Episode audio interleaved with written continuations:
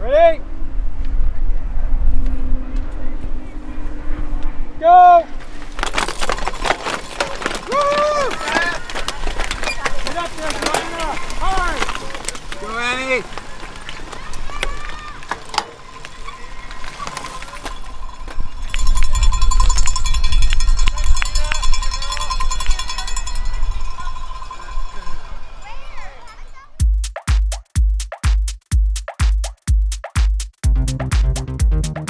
Welcome to the Canadian Cycling Magazine podcast. You just heard the start of the women's race of the Eastern Ontario Cyclocross Series, uh, fourth round, I believe.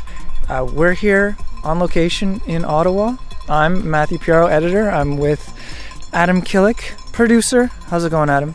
It's going pretty good. I'm a bit uh, a bit tired, but uh, we had a good race this morning. Any day on the cross course is better than any day anywhere else, in my opinion. So hey, it hurts, but it's a fun hurt. It was a it was a hurtful course. It's flat, grassy, and it felt long. I felt in in most cross races, in the midpoint, you start getting a little, you start having existential angst. What am I doing here? But I was able to have just philosophical ruminations that went on and on because this was a long course. It was, uh, I think, relentless would be a good word to describe it, I agree. or soul sucking, if you want to be less poetic. There you go. But this is actually a bit of a significant race. Uh, it is in Ottawa city limits, which, as I understand it, and I'm pretty sure about this, it hasn't happened in anywhere between five to seven years. We have a chat with Vince Caceres of the Cyclery and one of the organizers here at the Eastern Ontario Cyclocross Series, and he gives us a bit of the skinny on the uh, course here that we enjoyed. Do you hear the air quotes around my enjoyed? Enjoyed today. We also hear from Sandra Walter in this episode. She gives us some pretty great information on wearing a costume for your Halloween themed cyclocross race. She is not only a pro mountain biker, pro cyclocross racer, but she's pretty pro in the costume department. So that was a hilarious discussion I had with her. And we also have Peter Glassford, our friend and coach. And what's Peter going to talk to us about this week? Something that'll make us faster. So, without further ado, let's hear from Sandra.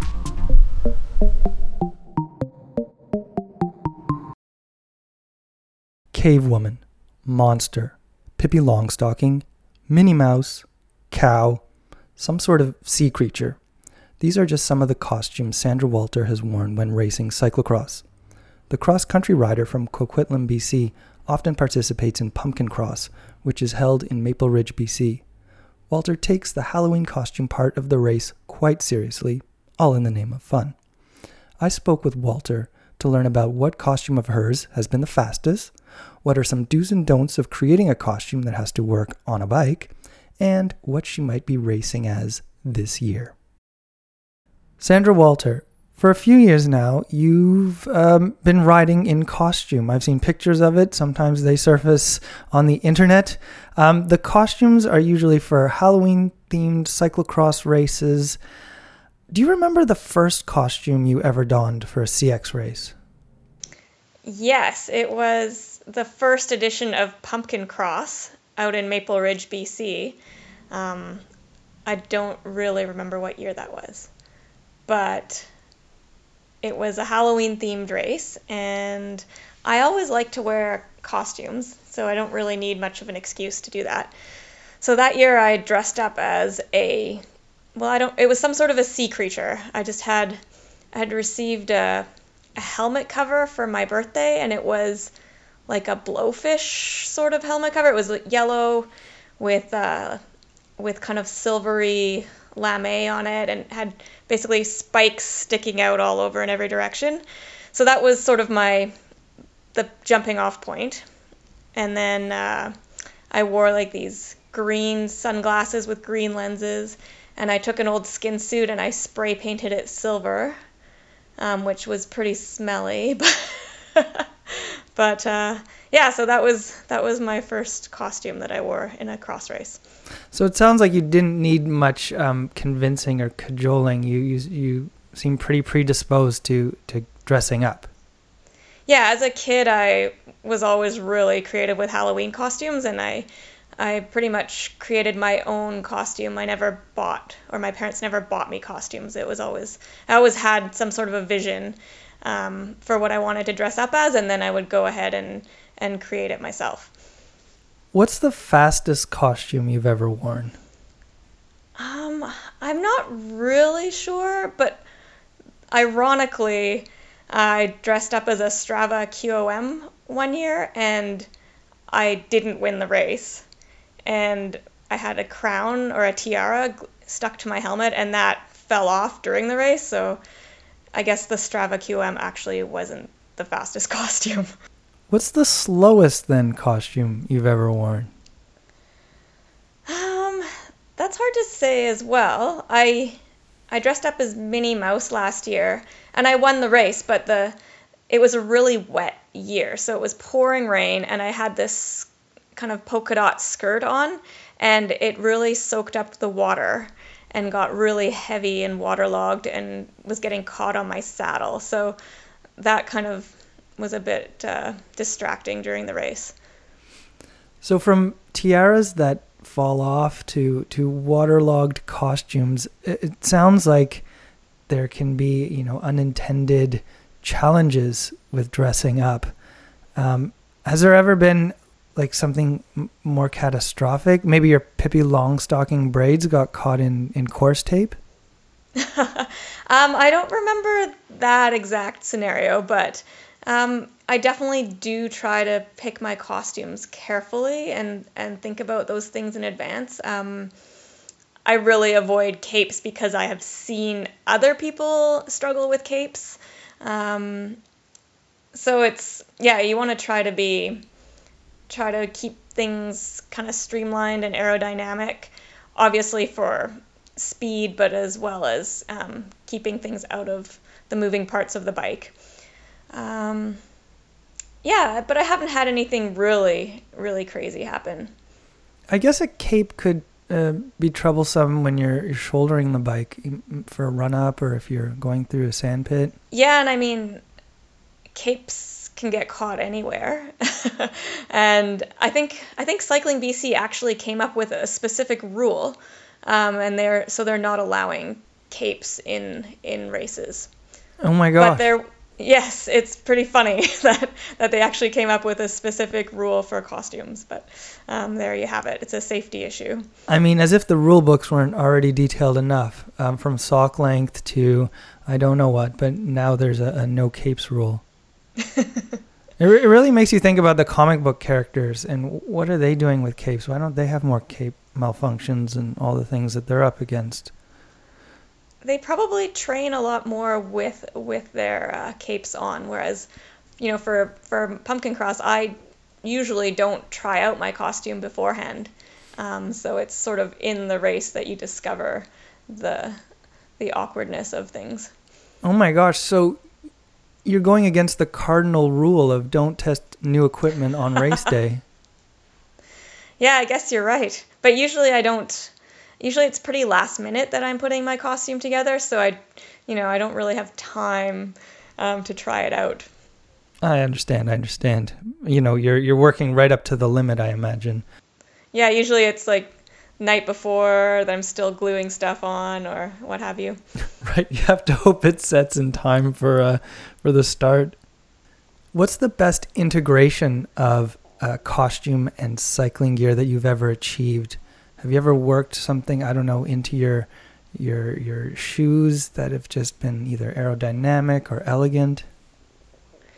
Um, I kind of I like adding certain things of flair to the costume, so I feel that there are three different areas of the costume that that are really effective visually. So the helmet, having something on the helmet um, is very effective. Having something on your hands and then having something on, on your shoes. Um, those things tend to really stand out when, when riding. So one year I was uh, like a purple monster. So I had this purple monster thing, furry thing with eyeballs um, stuck to my helmet, and then I had like furry gloves, purple gloves with claws on the end that I that I wore. So that really shows up when you're holding the handlebars. You can see these claws, and then I also had had some furry things, purple things on my shoes. One of my favorite uh, costumes of yours was the um, was the cow, and what I liked was uh, you you had the horns on the helmet, but the helmet I believe was the uh, the Catlike brand, which had uh, the vents on it were kind of prominent and roundish, and it was a white helmet, and so it, it almost complemented the sort of Jersey cow look. I thought that was a real win right there. Yeah, the, I'm pretty happy with the cow costume as well. Um, I went to Value Village and found found the horns, and that's what sort of set off the the cow idea. And then I also I was kind of a recycling of a costume because the the the body with the spots um, was a t-shirt and some tights that I had painted a few years earlier as, as part of a giraffe costume, but it also worked as a cow costume. Um, and then I, to, for an udder, I took a pink glove and and kind of stuffed it and pinned it to the front of my t-shirt. And uh, I took a Shimano cowbell, one of those blue cowbells that you often spectators get at cross races, and I put that and pinned that to the front of the the uh, t-shirt as well. So those were some some neat details. So you've given a lot of great tips, uh, but what are maybe your primary do's and don'ts? Like we've covered capes, and you've covered um, sort of the key sort of parts of the uh, costume slash kit that you can work for for designing a costume. But do you have any other do's and don'ts to add? So I think when you're considering a costume, one of the first questions you need to ask yourself is, do I want to win the race or do I want to win the costume contest? Mm. Because an- answering those one of those questions will lead you on a different path. Um, for example, if you want to win the race, you need to make sure that your costume is aerodynamic and, and uncomplicated. But sometimes that's hard to make a really exciting costume out of that. Um, whereas if you want to win the costume contest, then you're probably going to sacrifice some bike handling and some aerodynamics and some agility. But you will have a really cool costume. One example is it wasn't hand homemade this costume, but one year at Pumpkin Cross there was a minion. So it was an inflatable minion costume that this rider was wearing, and it was I don't know, it was huge. It was basically it had like one of those air pumps in it to keep it inflated the whole time. And all you saw along the course was this massive inflated yellow minion bobbing along awkwardly. But it was so cool to see. but obviously this person did not win the race. I remember seeing the pictures of that, and definitely the, the, it was impressive. And I can't imagine making my way around a course like that. what do you prioritize um, when you're putting your costume together, or are some years years to win the costume contest, and are and other years uh, designed for winning the race? I try to find a balance because I really want to have a cool costume, but I obviously I'm I'm a competitor, um, and I and I want to win the race as well. So um, I do try to try to find the perfect balance, and I I have won the costume contest, think twice at least. I won the first year when I was a sea creature, and then I won again, I believe, as the cow. So I yeah I feel pretty like I do a pretty good job of balancing you know uniqueness of the costume as well as as a performance of the costume. What would you say to someone who is maybe on the fence about dressing up, or riding in costume? How would you encourage this person to uh, to go for it for their Halloween themed cyclocross well, race?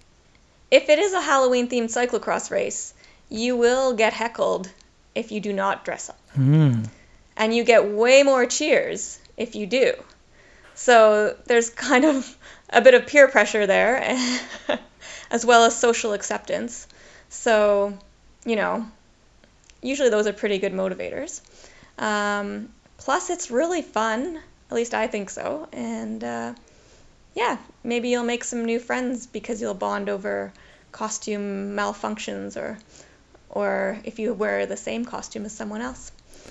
Sandra Walter, that's great. Thank you very much for your tips and advice, and I can't wait to see uh, what you what your costume is this year. Well, just a hint, I was recently in Tokyo and I bought my costume in Japan. So Ah. I'm pretty I'm pretty excited. The benefits of of not only pre-riding the Olympic course, but uh, getting dialed for Halloween. Now I should have pre-ridden in costume. That would have been interesting. Thanks again, Sandra. That's great. Thank you, my pleasure. Sandra Walter is from Coquitlam, BC, and races cross country for Liv Racing. She doesn't race in a cape.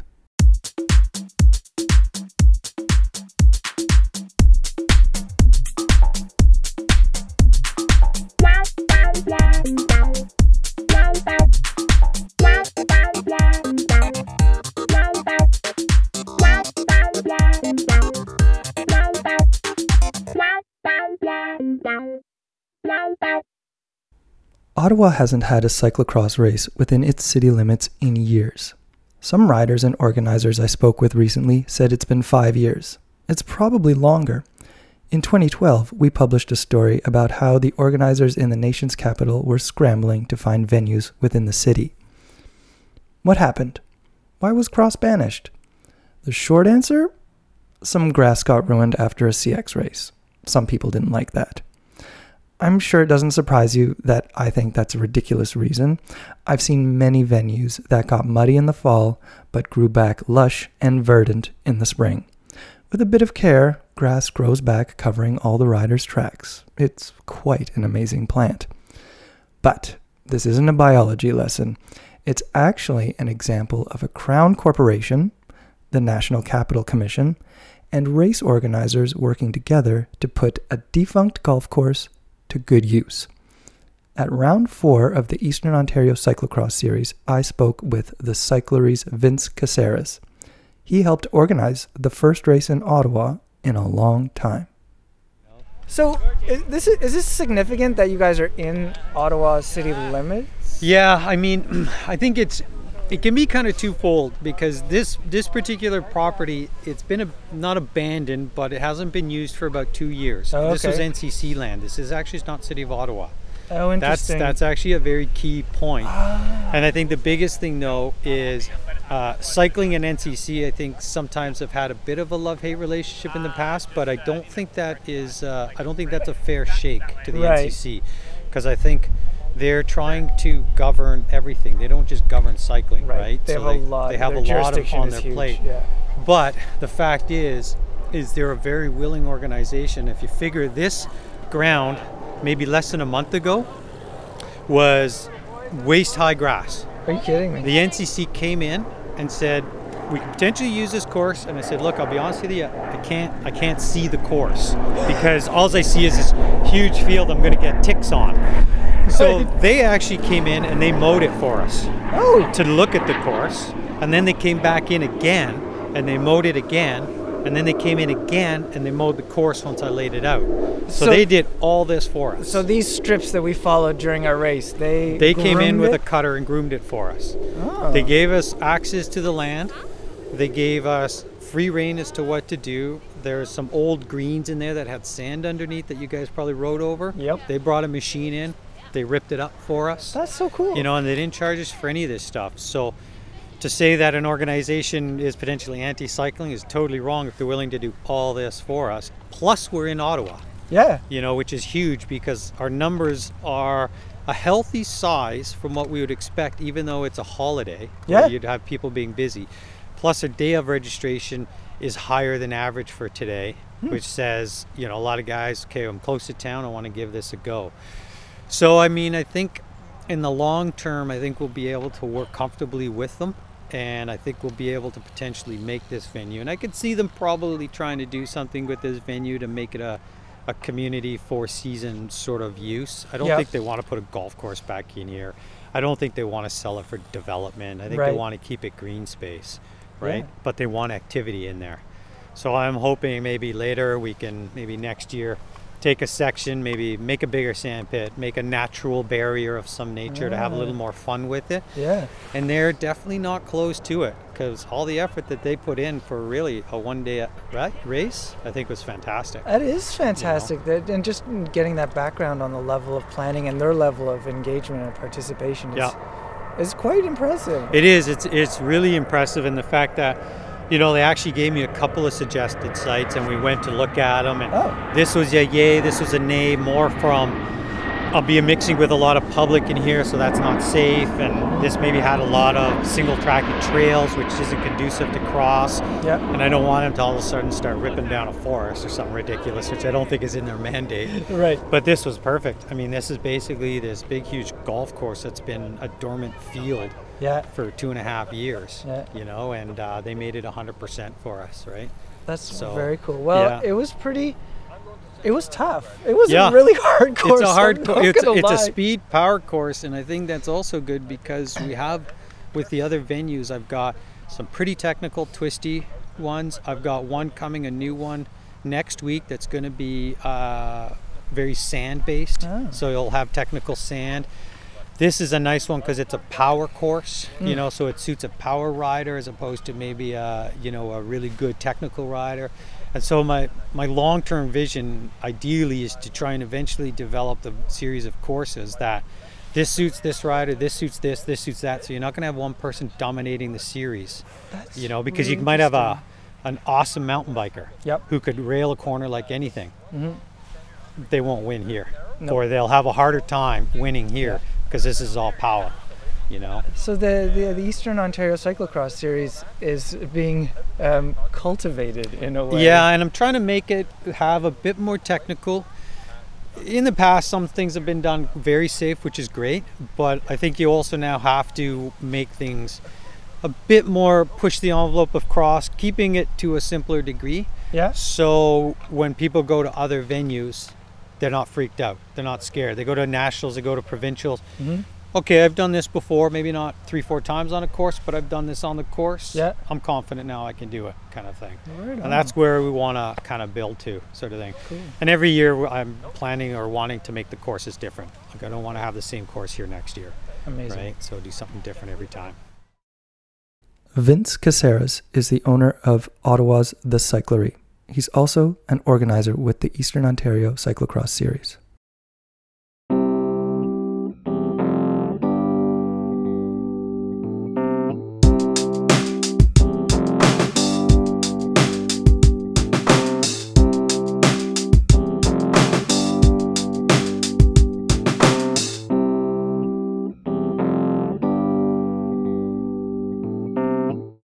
After a recent race in Ottawa, producer Adam and I started chatting with Sebastian, a fellow cyclocross racer we had parked next to. It was standard CX talk that goes on in a parking lot. We discussed the course, wheels, tires, and tire pressure. Eventually, Sebastian pulled out some beers and offered us some. We accepted. There's nothing quite like a beer after a race or ride, but it got me thinking. As much as I enjoyed the beer, well, should I be enjoying a beer after pushing myself to the limit for an hour? I asked Coach Peter Glassford about the post ride beer for his thoughts on recovery suds. Peter Glassford, I have a question for you about beer. Uh, it's very common to have a beer after a cross race or even um, all kinds of other events from fondos to, to gravel events. And it may not be, I suspect, what your body actually needs at the end of a hard effort. However, it's very much a part of the culture. How do I balance out what's going on? Um, you know, having a beer with friends and also giving my body what it actually needs at the end of a long event. Yeah, it's it's a tough question, right? It's so ingrained, especially in the cyclocross uh, culture. Um, so usually when people ask, you know, these questions of what is is this good? Should I should I do this? Should I take this supplement or or whatever, right? Um, should I put kale in my smoothie?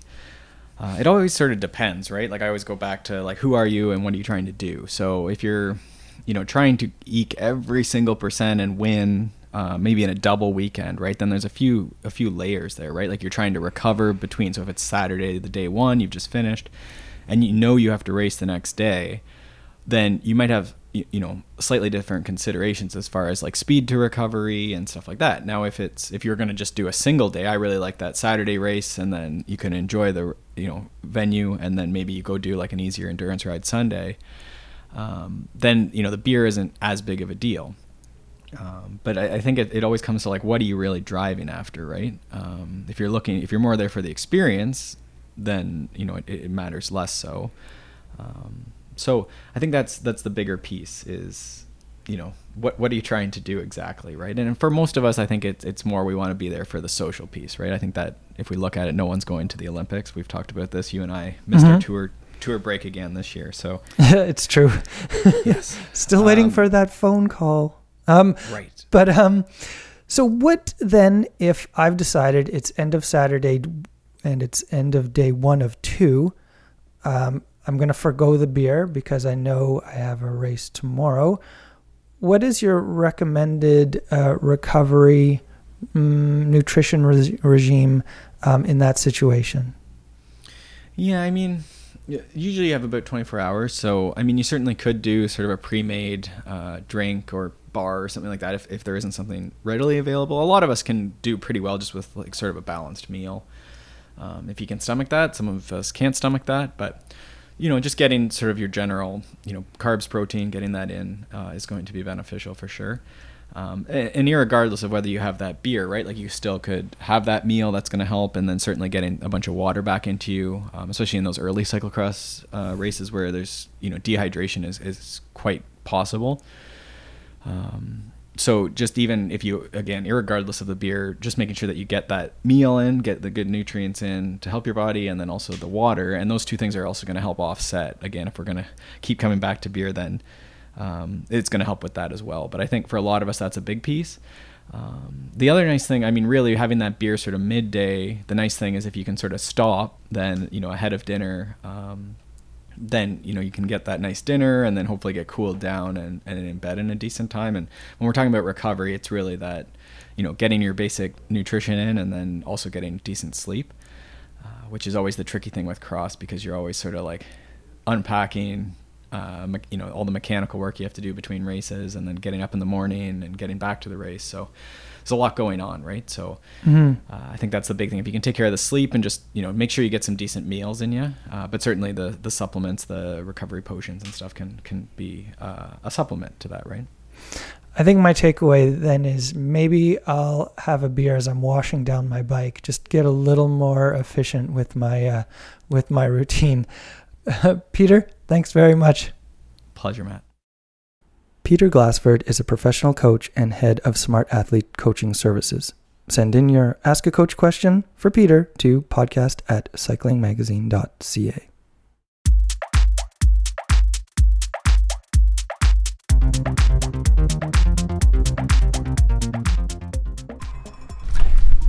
And that's the episode here on location in Ottawa at the Eastern Ontario Cyclocross Series.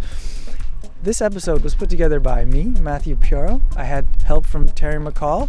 It was produced by this guy right here, Adam Killick. Thank you, Adam. You're welcome. Thank you for having me on. Right on. Thank you for beating me by one spot today.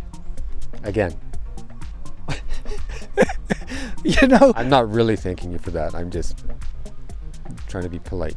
I could tell. I could tell. I could see through the veneer of politeness, but uh, frankly, I was terrified because you were coming for me. Um, if you want more of what we do in the Canadian Cycling Department, check out our website, check out our social media channels Instagram, Facebook, Twitter. Sign up for our newsletter, that'd be super handy. And please rate and review this podcast. We really appreciate it. Hey, Adam, who should we, who should listeners tell about our podcast?